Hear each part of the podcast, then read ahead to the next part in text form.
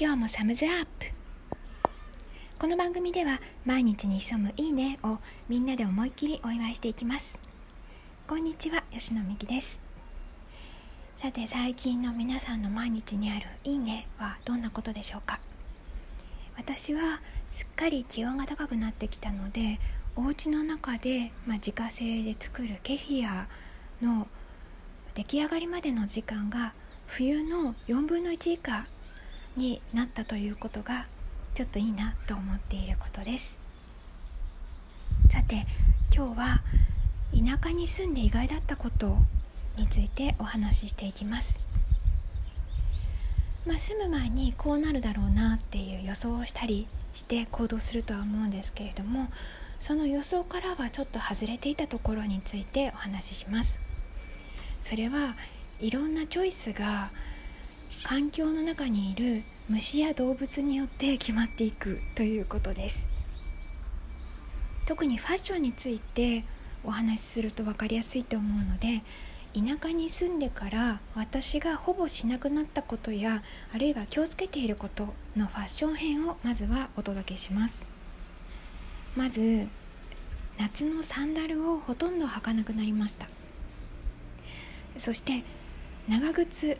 レインシューズを履く頻度がうんと高くなりました。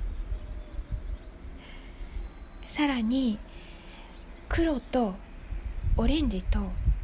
マゼンダピンク黄色こうした色を着るときは本当に注意深くタイミングを選びます。それぞれ説明していきますね。まずサンダルなんですが、まあ、毒を持つものも含めてこの辺りでは普通に歩いてるだけで蛇に出会うんですね。だいたい3種類ぐらいはすでに出会っています。アスファルトの上をお食事中のこう毒蛇が動いている。そんなところにも遭遇したことがあるので危険を回避するために基本的にサンダルを履きません。アスファルトの上にヒルがいることもいるので、まあ、同じ理由からなおさらサンダルを履かなくなりました。また道路の舗装がいまいちなので